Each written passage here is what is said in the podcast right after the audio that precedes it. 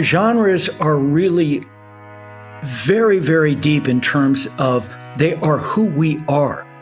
We, we always talk about that humans are the storytelling animal. Well, it's a lot more than that. We are stories.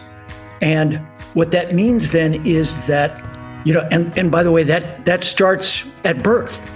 At birth, we begin to form the first story of our life, which is me, the story of me. And from then on, everything that we see and understand in the world is through that filter of my story and generally story itself. Welcome to the Friends and Fiction Writers Block podcast. Four New York Times bestselling authors, one rock star librarian, and endless stories. Join Mary Kay Andrews, Kristin Harmel, Kristy Woodson Harvey, and Patti Callahan Henry, along with Ron Block. As novelists, we are four longtime friends with 70 books between us. And I am Ron Block. Please join us for fascinating author interviews and insider talk about publishing and writing. If you love books and are curious about the writing world, you are in the right place.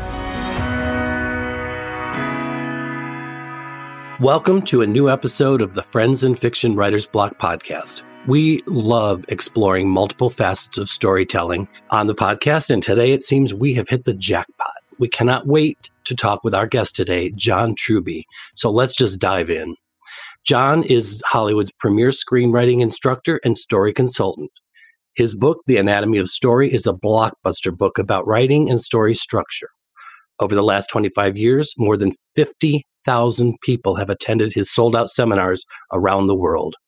He's called the best script doctor in the movie industry Truby serves as a story consultant for major studios and production companies worldwide, and he's been a script doctor on more than 1,800 movies, sitcoms, and television dramas. I feel like a failure, and I am Ron Block.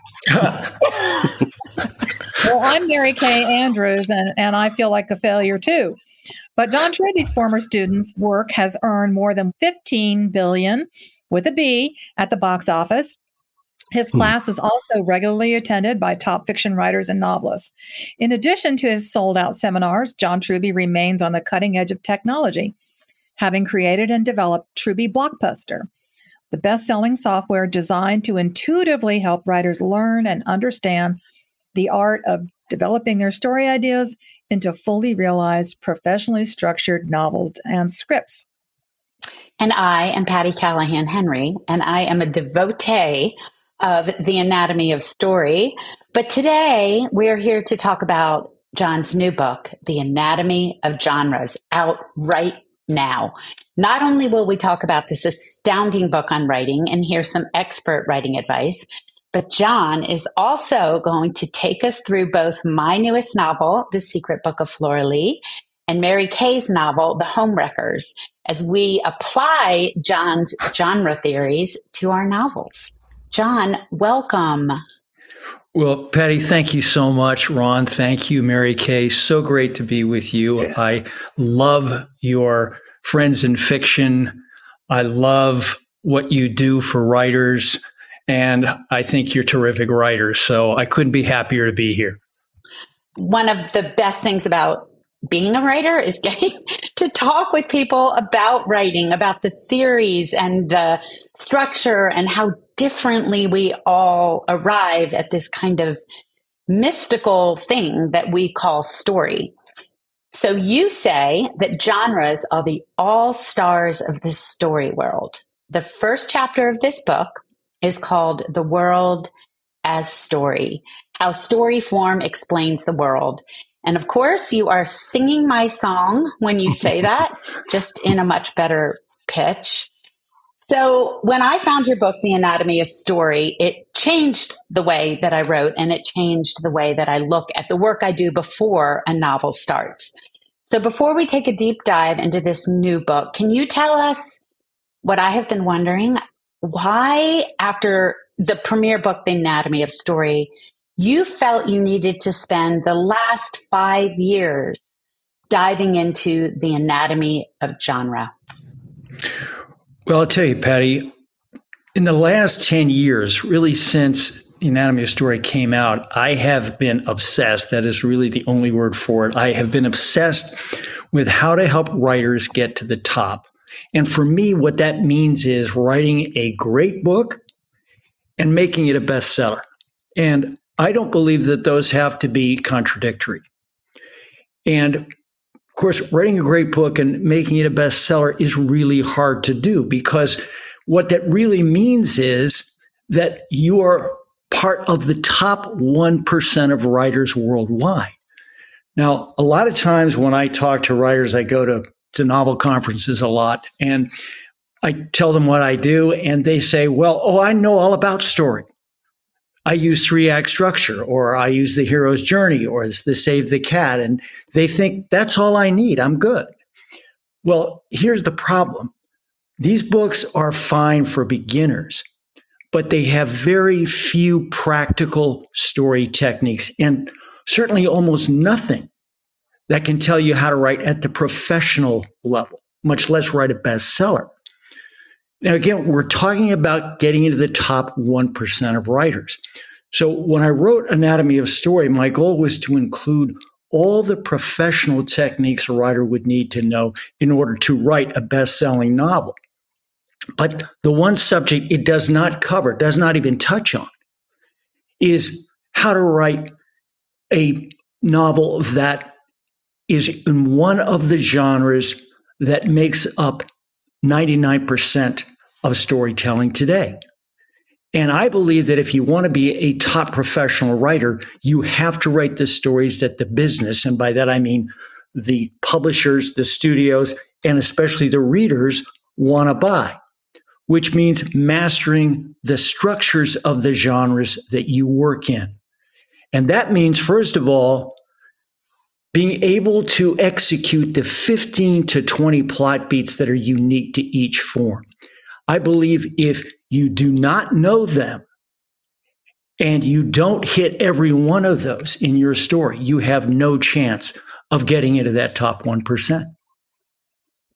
Hmm. That's a wow. bit freeing and also a bit terrifying. Terrifying. Because, right? because we don't always know what those are.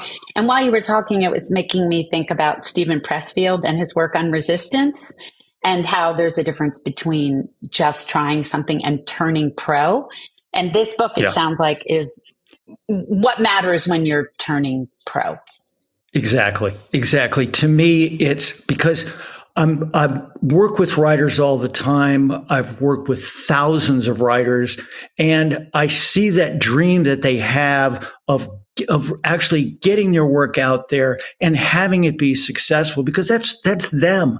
That's that's what they want to do with their life. And so the, the problem is to get to that level is so tough. You have to have to you have to have the techniques and the skills to get you to that level. And it's the toughest craft in the world. Let's be let's be honest about it. Mm. Okay. Now that you've told us how tough it is, which is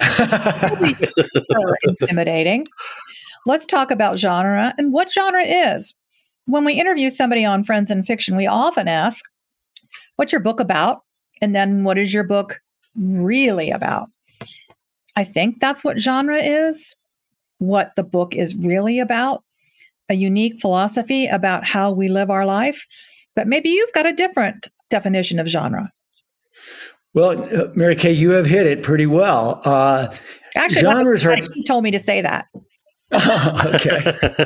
well, good. I'll take help anywhere I can get it. But um, yeah, genres are simply different types of stories like romance or fantasy or action or thriller or detective. And, you know, I talk about 14 major genres in the book from which 99% of worldwide story comes from, either individually or more likely in combination. And genres are really the all stars of the story world, meaning that they have been proven over decades, sometimes centuries, and in the case of myth, over thousands of years, to be extremely popular with audiences. And the reason for that is that what they've done is they've captured for that particular subject, for example, romance being love, for that particular subject, they captured the plot beats and sequence them in the right order to give the reader the most dramatic experience possible. And so they are really, really tightly worked out. Now, that's what they are to most readers. That is a, a kind of plot that they are really excited about.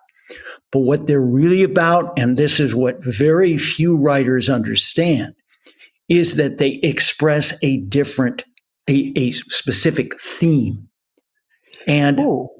writers are really tend to be very, first of all, they misunderstand theme and they're afraid of theme because they don't want to send a message. They don't want to hit, hit it on the nose. And so what happens is that they basically back off from it and they just tell their story. Well, they are basically sacrificing a massive amount of power in terms mm. of how to move the audience because they don't know that. So the the really interesting thing about genres and this frankly surprised me as I was writing the book is we know that each genre is a plot system. What we didn't know, or at least what I didn't know, is that each genre is a theme system. It, each genre expresses a life philosophy for how to live a successful life. And that carries with it a set of values by which the reader wants to live their life. And so the reason a reader comes back to the same genre time and time again is not because of the plot beats. They know those plot beats inside and out. Yes, you still have to hit them as the writer. If you don't execute all those beats, you're going to have a very unhappy reader. But what really brings them back again and again is that life philosophy, that set of values that is how they feel they want to live and how they think that that's going to give me the best life I can have. Mm, love that. Wow. I feel like I've just snuck into the back row of the ultimate masterclass. exactly. And then I need to listen to that over and over and over. Exactly. Yes. Uh, one of the things, too, that while you're talking, John, is um, this is also valuable for a reader, too, to kind of like give them more depth to what they're understanding and what they're reading and what, what the uh, writers put into their work. Yeah. But you've written that genre is 99% of all stories sold in the world. And now that you've told us that there are 14 genres, one can we go through them one by one, just the name and the sub name, and then we'll talk about some more in depth about some of them? Absolutely. Also, adding, adding that you um, say each genre is about something. Yes. The, the, power of genre is not just that it expresses this deep life philosophy, but that it's also when you're doing the genre properly, you're also exploring what I call a life story. The a, these these things that make up our lives that we take for granted because they're so vast and so deep. But different genres express different examples of these life stories. So let me go through the chapter headings. Horror, Great. we start with horror, and that's expressing the story of religion and how religion helps us to confront the end of our lives. Action is about success. Myth expresses the life process. Memoir and coming of age are all about creating the self. Memoir does it through nonfiction, coming of age does it through fiction. Then next we have science fiction which is really about science, society, and culture. Crime explores morality and justice. Mm. Comedy is, of course, a lot of fun, but at a deeper level, it's really about manners and morals. The Western is America's national creation myth, and it's about the rise and fall of civilization. Gangster stories are about the corruption of business and politics. Fantasy is about the art of living. Mm. Detective and thriller are about the mind and the truth. And love is about the art of happiness. So there's a lot to explore there. Woof. There is, I mean, is. and and go ahead, Ron. What were you going to say? I was just going to say it's, it's fascinating, and it just it puts almost a science to it, and uh, it, it's just it's all there. Well, it, it goes it goes back to the comment that you made right at the beginning, Patti, which is that the genres are really very, very deep in terms of they are who we are. We, we always talk about that humans are the storytelling animal. Well, it's a lot more than that. We are stories. And what that means then is that, you know, and, and by the way, that that starts at birth. At birth, we begin to form the first story of our life, which is me, the story of me. And from then on, everything that we see and understand in the world is through that filter of my story and generally story itself. And so the beauty of the genres is each genre gives us a different window into how the world works, a different opinion of how the world works. And then, second of all, it gives us a different way to live successfully in that world. And, and to take it to the writer, this is what we need to express. We need to get that into the story, not in a heavy handed way by saying, well, you know, this is my theme and this is the life philosophy I'm going to tell you that you want to live by. No, that's another of the beautiful things of using genres in your storytelling is because that theme will be carried through the story beats. As long as you hit those plot beats and do them in a dramatic order, you're going to express that theme automatically. It is a science and it is a craft, but John, it is also an art because none of those can be hit without diving deeper into the story. You can't stay on the surface and and and and try to hit something like a nail in the wall. You have to dive deep into each genre, your own life philosophy, what is inside of you, what Yeah. matters to you, all of that. Um, you often say that there are three unwritten rules that are hidden in the most successful stories. And I know that is a masterclass and something people can sign up for. But if you could just kind of rattle through how that plays into genre, like how does that shift Sure. us into genre? Sure. I, I talk at the very beginning about these three unwritten rules that determine the entire storytelling business. And that, of course, includes publishing and writing novels. And the first rule is that in every medium, they are actually in the business of buying and selling genres. That is specifically what they are looking at. And mm. all you have to do is go to Amazon to see that. Rule number two is that to be successful in popular story today, you want to combine anywhere from two to four genres. And that's because in the last 20 to 30 years, there's been a major increase in the plot density in every story medium. In other words, we need more plot for the amount of writing that we do. And here's the problem what separates that top 1% of writers from everyone else is the ability to write complex plot. Hmm. And here's the other part of the problem, which is that there are more techniques that go into plot than all the other major writing skills combined. And most writers simply have no idea what all those techniques are, and certainly not at the professional level. So when it comes time to figuring out their plot, they think, well, I'll just figure it out as I go. Well, of course, for the vast majority of writers, that never happens. And so the f- first reason that you want to use genres is that they have the plot complexity already worked into the to that particular plot system. It's already done for you.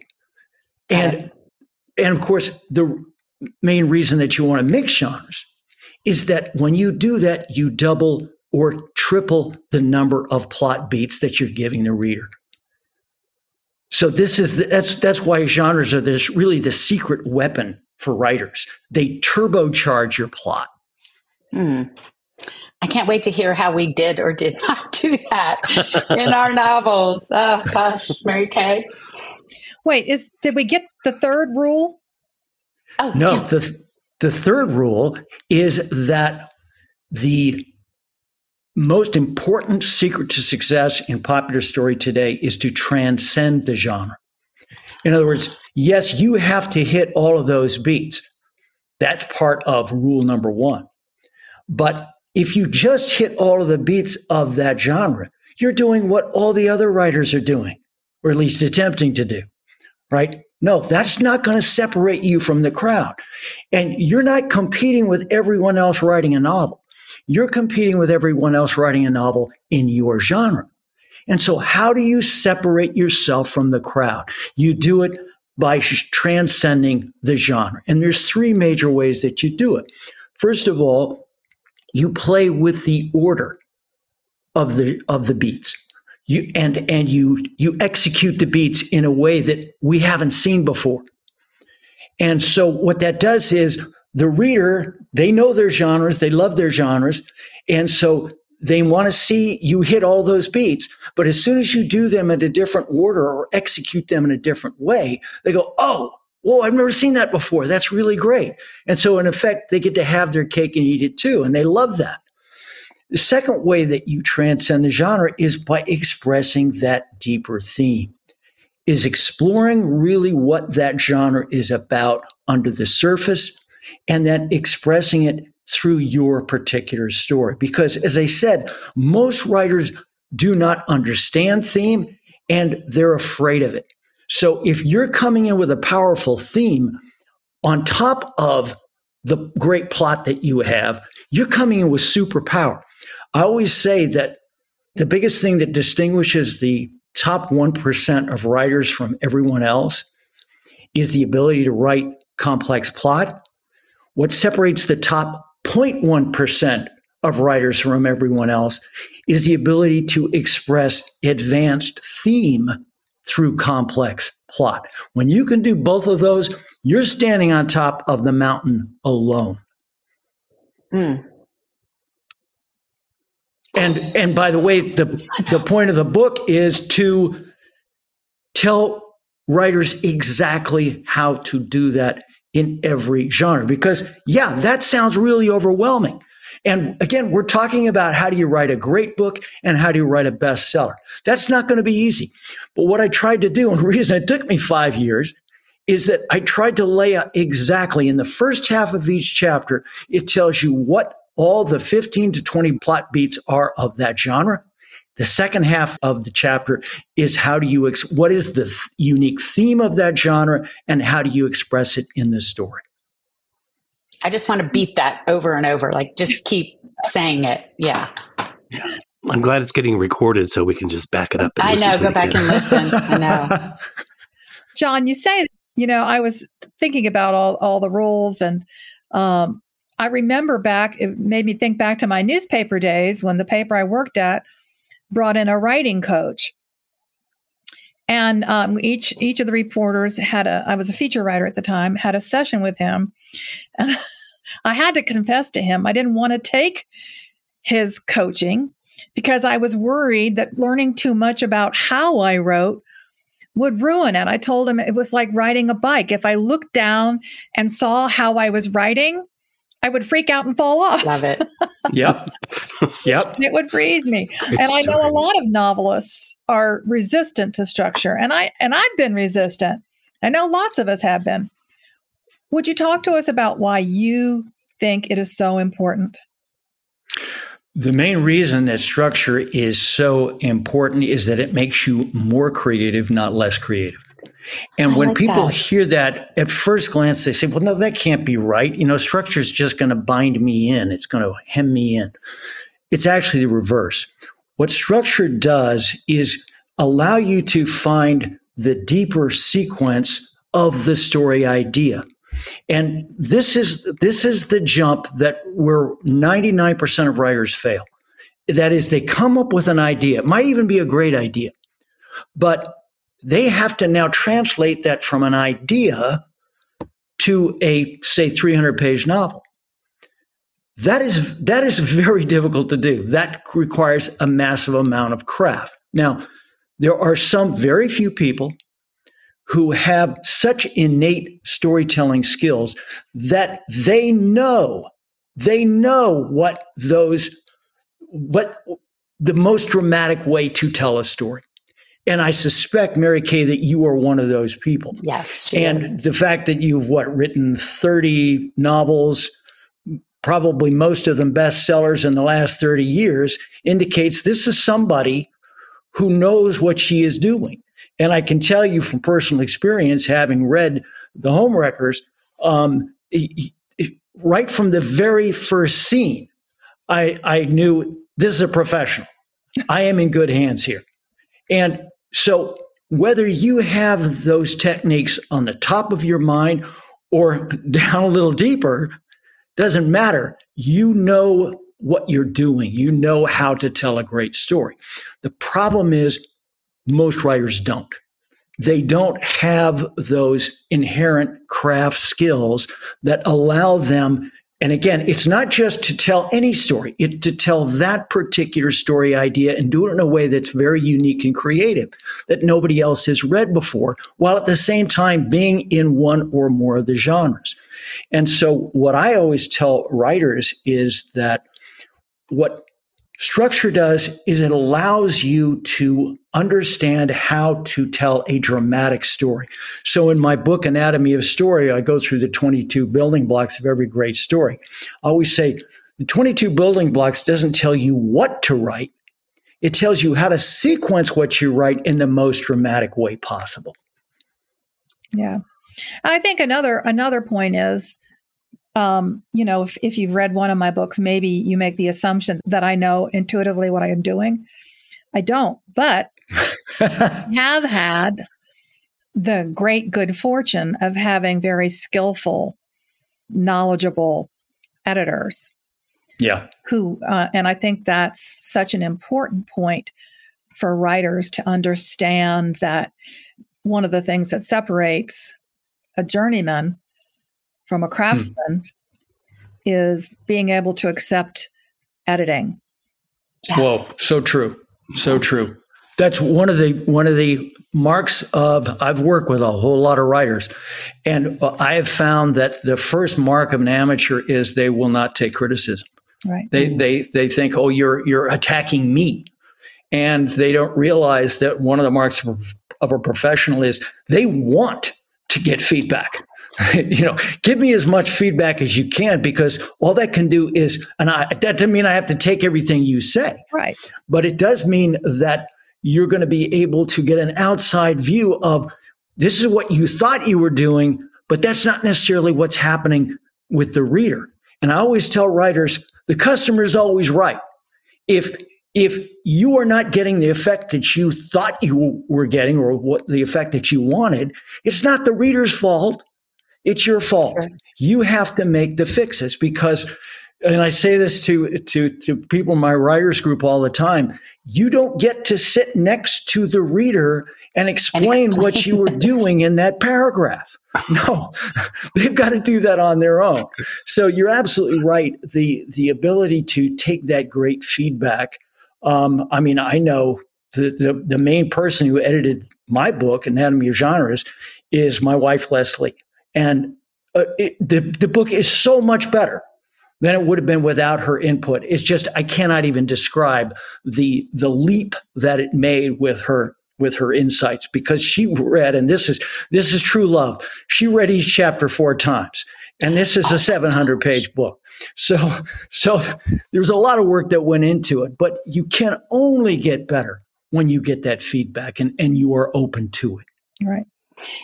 And it's not just editors, like you said, Kathy, and like you just referred to Leslie, who's a writer herself. But we do it. Like Kathy read, will read my first pages and say, "Yeah," and she knows it's not going to hurt my feelings, or it might for about thirty seconds. But what what she's saying is, "You're You'll not there it. yet." Yeah, and I'd yeah. I'd like to, you know, I, I don't mind that thirty seconds of of ping because I want to get over it. If it's not grabbing her from the first page, I don't want her to lie, right? I want her to tell me what's not working. And you have to be willing to hear that and take it and know that you haven't found all the things you're talking about, John. they don't come without the work. They Yeah. don't come, you know, easily. They don't, they come with a rewrite and an edit and a, a, a deep dive, at least for me. They don't just bubble up out of nowhere. No. It's, um, No. there's the art and there's the craft, right? Yep. And somehow we have to find a way to make those two meet Yeah. in a place that brings a powerful story. Yep. I always say that I can't teach you art. I can teach craft. The art is your job, Yes. and but it is not possible unless you have the craft sitting underneath it in the first place. Yep. Wow. Okay. So let's take all of this and apply it.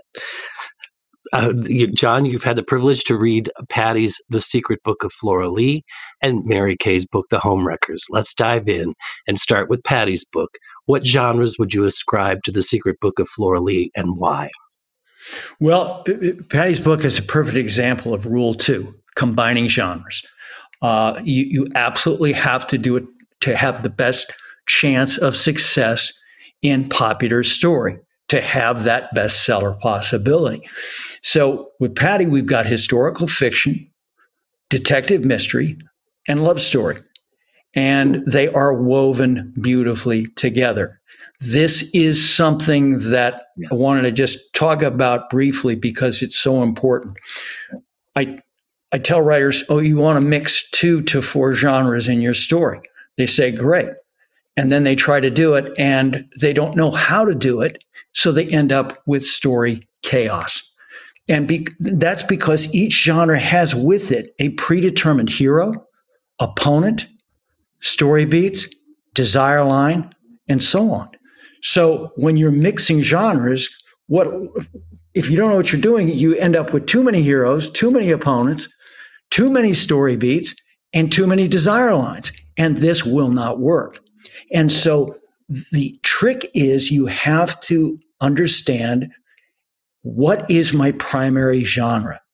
And that then provides the spine of the story. And you then layer in the other genres on top of that, but only where they fit. And so with Patti's story, the primary genre is detective mystery.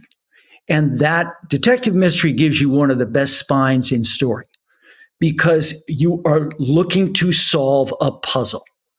And this this is a very clean line. It's very specific. We have a very specific endpoint. We want to, the endpoint is we solve the problem. We find out who did it. And so it provides a great desire line for the hero. And then you can layer on top of that the other forms. Now, one of the problems that writers have is how do I decide what's my primary genre? And there's certain rules that you can follow. They can help you. They don't tell you what you do, but they can help you. And that is there are certain genres that are what are called technical genres and certain ones that are non-technical. And the only difference is technical ones are more precise and non-technicals are larger, looser forms where the story can go in more directions. Detective is one of the technical genres. Well, the rule is if you're combining a technical with a non-technical, the technical is almost always the primary form because that gives you the Hmm. strongest spine. And so, sure enough, detective mystery is the primary form in Patti's story, and the love story is layered on top of that. And it's done within a historical fiction world that is both that is both, of course, fact-based, which gives us certain elements that that are are you know a lot lockdown, a foundation for the story. Um, that and this is by the way similar to what we get in memoir, um, but those add extra plot beats to the mix. So that's why the weave. I always refer to it as a plot weave. The weave is so good in this book. And what is the result of that? The result of that is it has tremendous emotional power. And this is what what writers sometimes don't understand is the reason we're doing these plot beats and sequencing the way that we are doing them is to get emotional impact on the audience on the reader. And that's to me was i mean i was just by the time i got to the end of the book i was just overwhelmed with emotion because of and uh, and I, I, had to go back and say, well, how did she do that? How did she get those effects? And it's the way that she wove together these various beats in these different genres that came to this fabulous climax and conclusion. So again, it's it's you know that's what a pro does. And that's why readers they they're not going to probably tell you, well, this is why you know Flora Lee was such a great book, but they feel it inside. And that's where you want them to feel it. Still fascinating because wow. I, when I was reading Anatomy of Genre, I was trying to assign genre to my work, like to go back in time, whether it was becoming Mrs. Lewis or, which is definitely, uh, I would say, a coming of age, but uh, but of an adult, right? And right. it's a love story. It's mainly a love story. But I have never once thought of that story, The Secret Book of Flora Lee, to my detriment now. I want to go back and rewrite parts of it. I've never thought about it as a detective or mystery. A mystery is the overarching umbrella of that mm-hmm. story, mm-hmm. yep. the mystery of what happened to her lost sister, Flora Lee. But I considered it this kind of coming of age, finding out who you are, finding out that the things you carried might not be true. And wow. Okay, well, you, mind oh blown. Oh my gosh. Patti, you you, t- you touched on something really important there. In the chapter on memoir and coming of age, yes. I talk about the fact that these are all about creating the self. And yes. the you know, memoir does it through nonfiction, coming of age does it through fiction. And they're very powerful, very emotional forms. But what they tend to lack is plot. And so and the main technique that writers of memoirs use to generate more plot for the emotion of the memoir is combine it with detective story. And you basically did that very thing. And, you know, it, that combination allowed you to have the plot that could keep the reader going to get them to the big emotional payoff at the end. And that's what many memoir and coming of age writers have trouble with because they want that they it's a very personal very emotional story but they don't have the plot vehicle to get the reader there to the end for the payoff fascinating yes. oh my and, god and and there have been many times i've had this this kind of coming of age idea that has that has frankly died on the page yeah. because there wasn't enough forward momentum there wasn't a yep. forward enough desire when i sat down and said what do they want what do they really really want it was like yep. to be a painter right there's not enough of a but but if you throw in what you're talking about and you bring in that spine the story takes on a drive it didn't have before exactly and and you you have you know i i noticed that with I, I believe the title is Saving Savannah.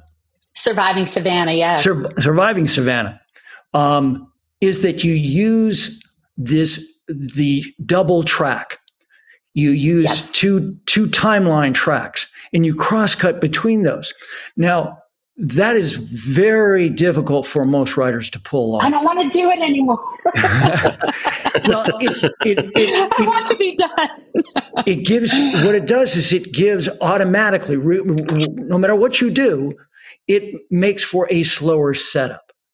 But what it also does, if you know what you're doing, the payoff is bigger because when those two lines come to a point Converge. at the end, bam, you get this explosion and it's really powerful. But that's why having a vehicle, a plot vehicle like mystery is so important because that carries the reader through that initial setup of both lines so that they're going to stay with it to get that big payoff at the end. And, and again, you did it beautifully.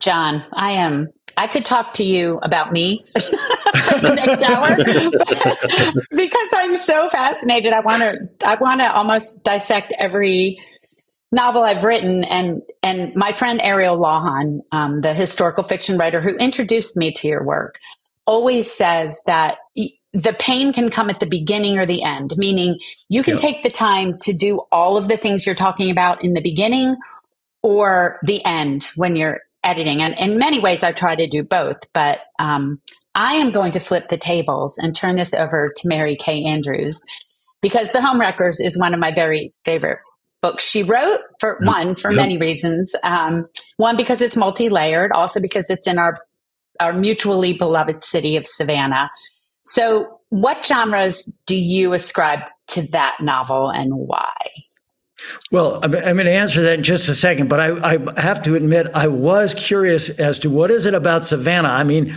I used to live in uh, for a couple years in South Carolina, in Columbia, South Carolina, um, so I know that area a little bit. Um, but I don't recall ever getting to Savannah. This must be a magical town because both of you put it right at the center of your two books.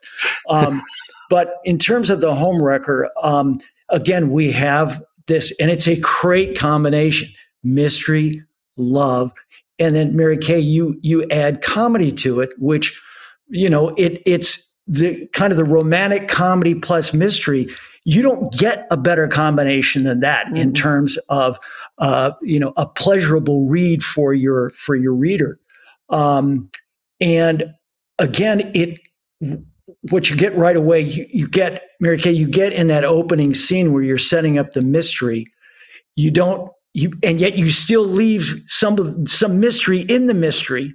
So I'm, as the reader, I'm thinking, whoa, she's certain things she's not telling me here.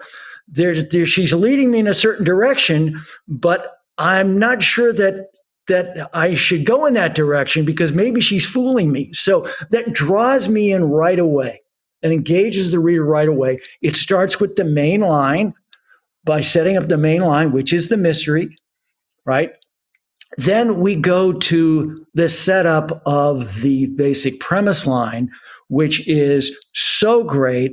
I love the fact that you know you set up her her problems at the beginning, the loss of her husband and so on, and the fact that she's about to go broke, and she's she's able to do this this home renovation show, and you know, first of all, it made me laugh because my wife watches every home renovation show there is. I mean, she is she is obsessed with this with this genre of TV, um, and so. But what that what that was so great about that was that that then became the the high concept idea that connected mystery and love story, because then through doing the the renovation on that house, and I don't I want to be very careful about not divulging anything here, but that through doing the renovation of that house, we hook in both the mystery side of it that our hero has to solve and the love story side of it that are again both going to pay off together at the very end point to give us the big emotional payoff. So again, anyway. Just, pardon? I said that's the intention. I never know if I'll pull yes. it off. well, you you pulled it off quite yes, well. Um, yes, and and yeah, it's just it's just it to me it was a perfect example of what is a fun read on the outside and it is masking the professional level techniques that are underneath it that are used to create that that effect. It's like I liken it sometimes to making a souffle. You know, it's light, it's airy, and really hard to do well. Ah, yeah. I think the thing about I think the thing about romance is it's tied so closely to mystery because in most cases, mm. the reader is asking themselves, will they or won't they? Yep. Do yeah. they or don't they? Should they or shouldn't they? And if you don't if you if you tell the reader right up front well yep mm, they're together you got nothing yeah. left to say. That's right. That's right. I always say that love story by all by all uh, accounts should take about 10 minutes. Because you you know the, the two people meet there's an attraction the rest is negotiation. So what ah. your job as the writer is is how do you make that last an entire book? And you're absolutely right that the key is to make put mystery into the attraction from the very beginning. Because otherwise the reader, especially readers who, lo- who love to read romances, they know how these things work. So again, you're going to have to trick them in some way, fool them, divert them in some different directions that make them think that no, maybe this is not going to happen. Yeah. You know, um, you talk about in this book, write something that will change your life. Uh, what do you mean when you say that? What I mean by that is write something that is so important to you, that you are so passionate about, that expresses your personal life philosophy of how to live in this world, that the act of writing that story will by necessity change you as well. Because I think one of the magical elements of fiction is that by taking a character through the major steps of structure leading to a life change at the end. That's what you, the writer, are doing when you write a story that's that important to you. So you are going through that character change. And I always believe that when you're writing a, a book like that, you're giving yourself the best gift that you could possibly give yourself because you're creating your life as I say in the mm. in the memoir coming of age chapter, memoir isn't about looking at the past.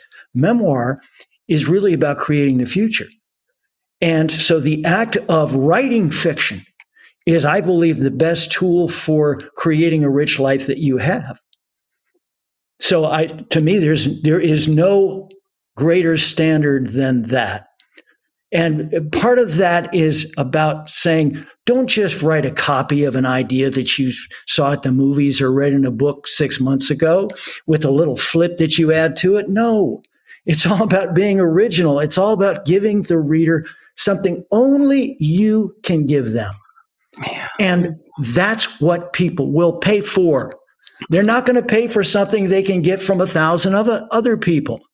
But that act of giving them something from yourself that's so original also, and I think even more importantly, changes you, doesn't just change the reader. When you pick up a Mary Kay Andrews book, if her name wasn't on it, you would say, This is a Mary Kay Andrews book. Absolutely. And that's what you mean when you say that. Yeah. Yeah. Absolutely. Yeah. Exactly. Okay, now it's quiz time. How about John? Would you give us an example of each of the genres to drive the points home? Sure, sure. I I start with um, the horror story, and the reason, by the way, that I talk about the genres in this order it has to do with the biggest revelation for me when I was writing this book, which is that these genres don't just express their own unique life philosophy. I found that if you sequence the genres in a certain way, it creates a ladder of enlightenment that you grow as you read the book from beginning to end. And so that's why I have at the beginning, at the lowest level, is horror, followed by action, leading all the way up to the highest level, where I have fantasy, detective, and at the highest level is love. Wow. So if you look at the horror story, um, a lot of times when I'm looking, when I'm talking about story examples, and that, by the way, is one of the most fun parts for me of writing these books, is applying these techniques to stories that we both know as classics, but also fairly recent stories in each form. And you see them, it just opens them up, and you say, "Oh, that's what the writer was doing. That's why it was so powerful." But so in in horror you start off with frankenstein you have to that's the greatest horror story ever written and it it it created the entire speculative fiction family which is horror fantasy and science fiction it is immensely influential but but what and what you get there is the most important technique for transcending the horror form which is where we flip the monster and the hero at the in the middle of the story. And we see this as recently in stories as Shape of Water uh, and Get Out, uh, two brilliant horror stories that aren't just the low level slasher film. Right. If you talk about action, again, action is about success. And I use, I like to use examples from the Mad Max films, especially Fury Road, but, you know, classics like Die Hard Um, and then I talk in there about the the subgenres that transcend the form are sports stories, and of course, you there you got to talk about Rocky, which is a combination of sports and love, and it's that combination that made it so successful. And then you get things like um, the advanced action story, which is typically an epic. And there you're talking about my favorite movie of all time, which a lot of people have not seen, but is again tremendously influential, which is Seven Samurai. Now, the hmm. myth story, you get, of course, you start with Star Wars. Star Wars changed the entire fiction world when it came out in 1977. And I'm talking film, novels, television. Incredibly influential because it brought in mixed genre stories. From then on, everybody in the business, the, the, the money people said, it's got to be a mixed genre story. Um, so you're looking at Star Wars, you're looking at Lord of the Rings, and Wizard of Oz. And, and in the chapter on on myth, I give examples of Lord of the Rings as a male myth and Wizard of Oz is a female myth. Wizard of Oz was way ahead of its time. And I talk about there about the emergence of the female myth, which has been gone from Western culture for 3,000 years. It has only started to come back in the last 10 years. It is going to be massive in terms of worldwide popularity. And it, it is going to I think, change the perception of how to be successful in this world, in a world where we can no longer have this kind of conflict. Um, memoir, you're talking about, I use examples from The Liars Club, Mary Karr, um, Into Thin Air, coming of age stories like Moonlight and Cinema Paradiso, and the most recent example, uh, Coda, a beautiful, it's beautiful coming of age story. Beautiful. Um, science fiction, uh, Inception, Interstellar, 2001, The Matrix, and an example of, again, a female myth science fiction story, one of my favorite films of that year, which is Arrival. Um, great, great film. Um, crime, you're talking about Breaking Bad. I, I talk, I use a lot of examples from television because because we have been living through two revolutions in story that are as massive as the rise of the novel and the rise of film. The first of these is, as I mentioned, the, the return of female myth. The second is the rise of television as an art form. Television in the last 20 years has surpassed film as a dramatic medium.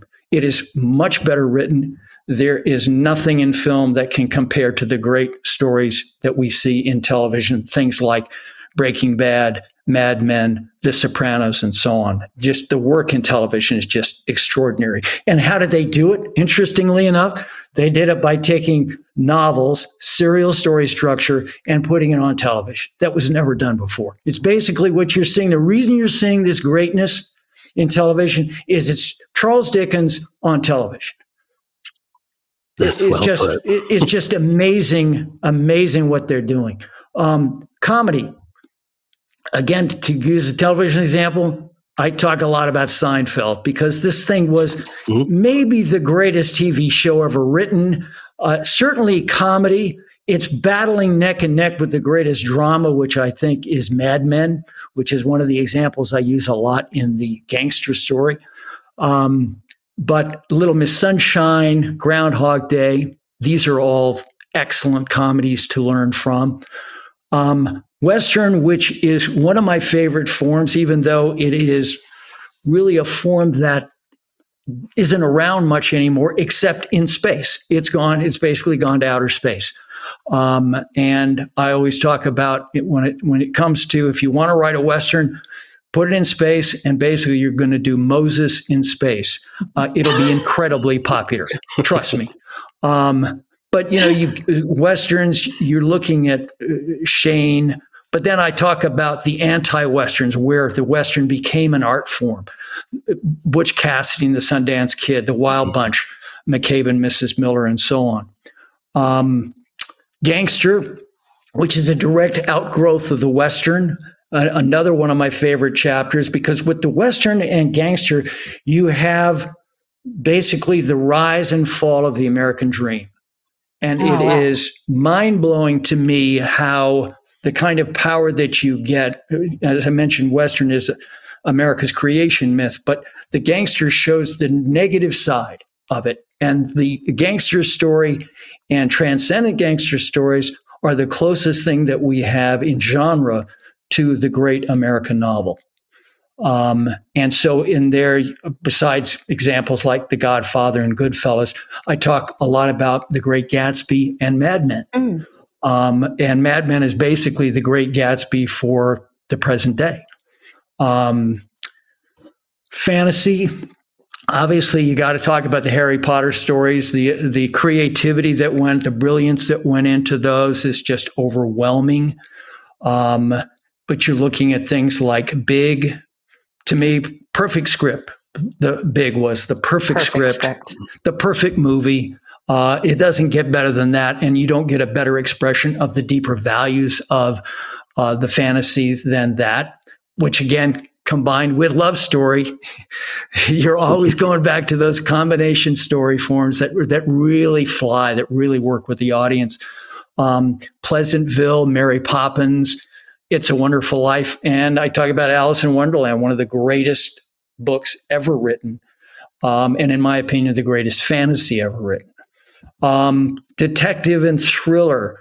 You, you know, it's just, it's just, you go through these, these story examples and it just, the, the brilliance of the writing just overwhelms me. Um, at what these writers have been able to do for detective, you're looking at LA Confidential, of course, Sherlock Holmes, um, interesting thing I talk about in Detective um, Edgar Allan Poe, unbelievably important writer.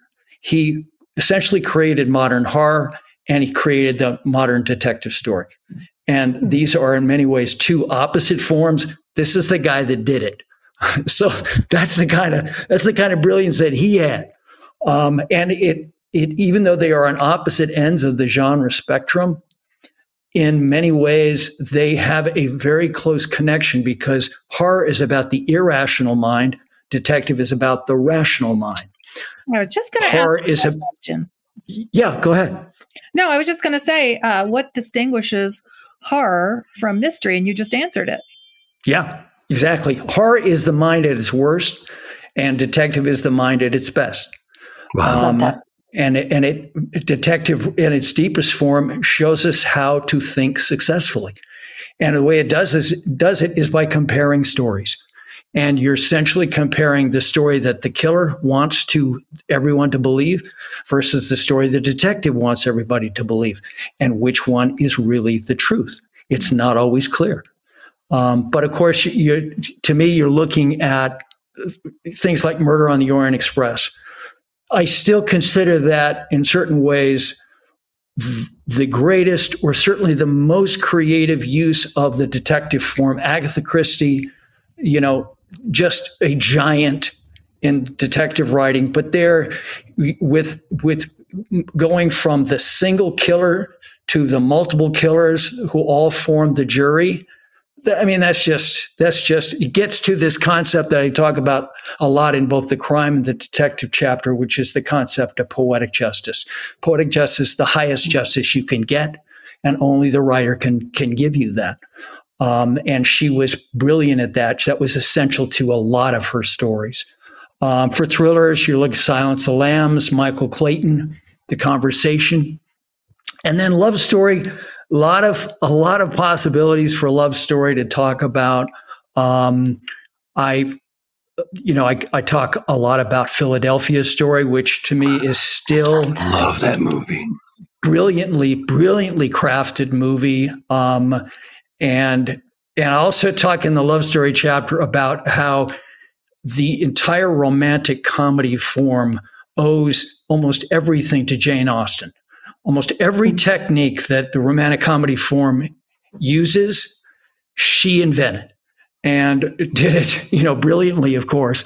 Um, but but Philadelphia Story is a perfect example of that, with where you have the hero with the three suitors, three different men who represent three different versions of what marriage for her would be. Um, you know, and again, it, it's just that's that's a writer understanding the craft of love story in a way that produces these effects that you just look at it and you go, wow, uh, I just feel so great at the end of that story. It's also, by the way, Philadelphia Story is an example of transcendent love story, a form of that, which is the known as the comedy of remarriage. Mm-hmm. Um, it's probably the best example of the comedy of remarriage that we have. But then you also, you know, this is now 30 years old, but you you you have to talk about when Harry met Sally. You have uh, to. Right. Just it's, brilliant. Absolutely if brilliant. You hadn't, on, I would have, right? Yeah, yeah. yeah. On every level of story, uh, it is absolutely brilliant. Um, things like Silver Linings Playbook, Sideways, 500 Days of Summer, these are all romantic comedies, fairly recent, that with the level of craft. And what, why do I say that? Primarily because the love story, you know, romance is the most popular of all novel forms. And, you know, to those who like to make fun of it, I say, really, uh, you're talking about the highest genre there is because love story gives us the recipe for day to day happiness. No other genre can do that. No other genre shows what it means to live a great life and you do it by learning how to love. love. As I say in the book, it's learning the moral act of love. And that is a very tough lesson for people to learn, and many people never learn it. Um, but love story romance expresses that. And anybody who writes romance has my highest respect uh, because you're giving a great gift to your readers. Wow. Oh, John, Wow. I feel like we attended a master class, and yet Agreed. I know that I could sit in on these teachings for days. Um, so, first, I want to thank you so much for spending your time with us, for reading our work, for analyzing our work. And I want you to tell everyone how to find your book. I know you have classes, you have podcasts, you have so many ways for people to take this as readers and as writers to the next level.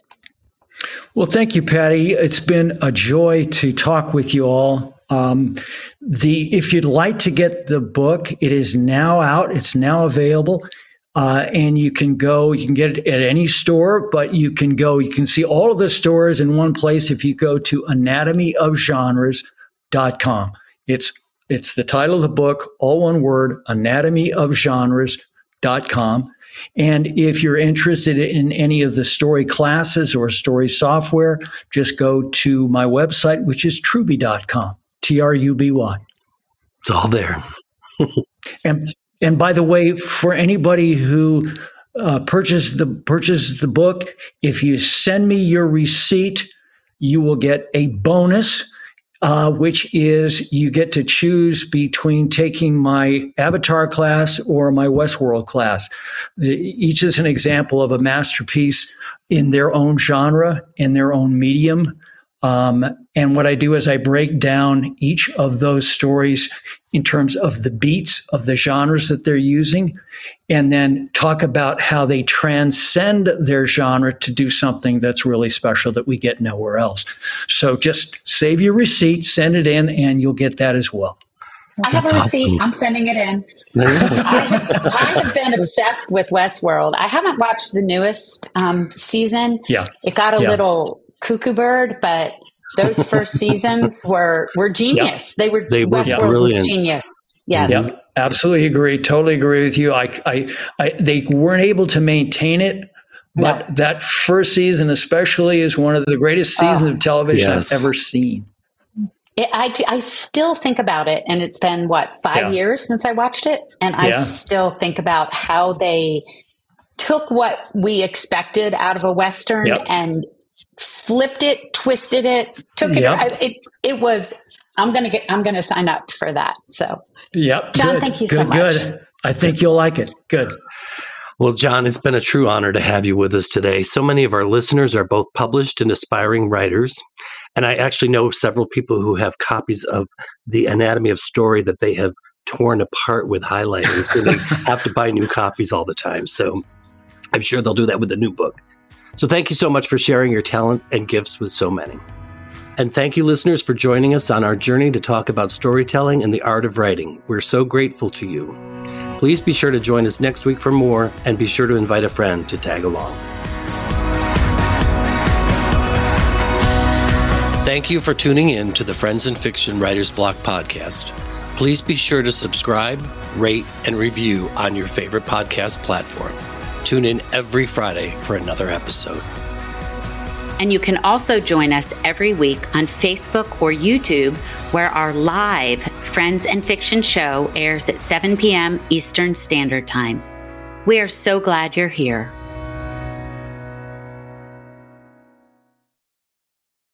Produced by Audavita Studios. Connect your voice to the world.